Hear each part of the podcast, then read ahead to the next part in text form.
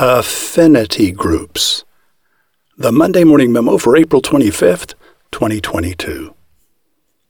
An affinity group is composed of people who share an identity marker. Backpackers are an affinity group. Corvette drivers are an affinity group. If you like to sew, you are part of an affinity group. Every sports team has fans, an affinity group. If you like wine, you're in that affinity group.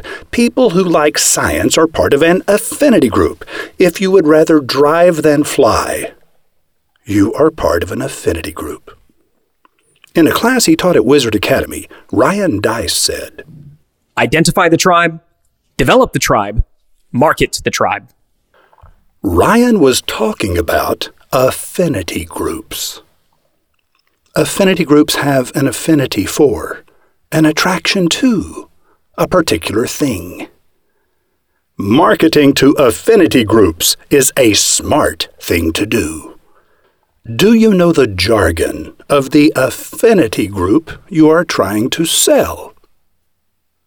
People who spend time to save money are in an affinity group.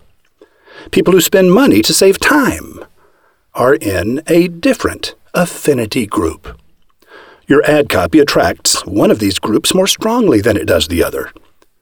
Do you know which group you are unconsciously targeting?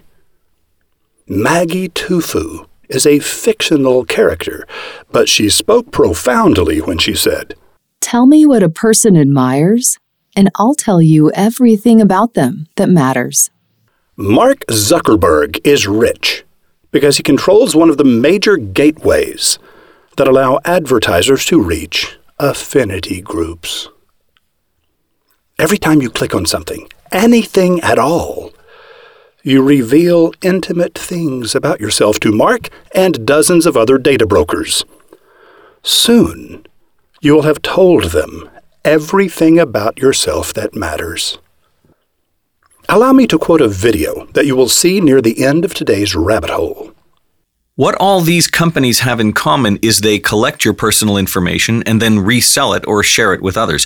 The entire economy of the internet right now is basically built on this practice. All the free stuff that you take for granted online is only free because you are the product. They make money by selling your data. As one expert puts it, they're the middlemen of surveillance capitalism. Several of the apps you have on your phone are tracking you for the purposes of letting you know which of their locations is, quote, nearest you at any given moment. And they sell that data to data brokers, some of which are happy to tell anyone who wants to kill you, kidnap you, or sell you an extended warranty exactly where you are right now. The going price for that information is $45. Seems like there ought to be a law that makes this impossible, right? Well, there is an outside chance that such a law might soon be enacted.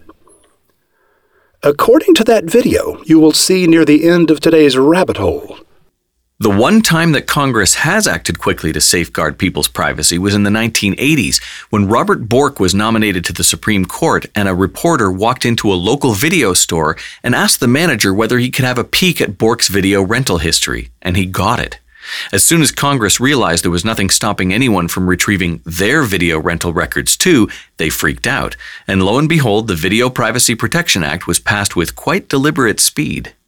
At the end of the rabbit hole, you can see how one man is currently trying to motivate Congress by threatening to reveal all the detailed personal information he gathered about each of them after spending just a few dollars with data brokers.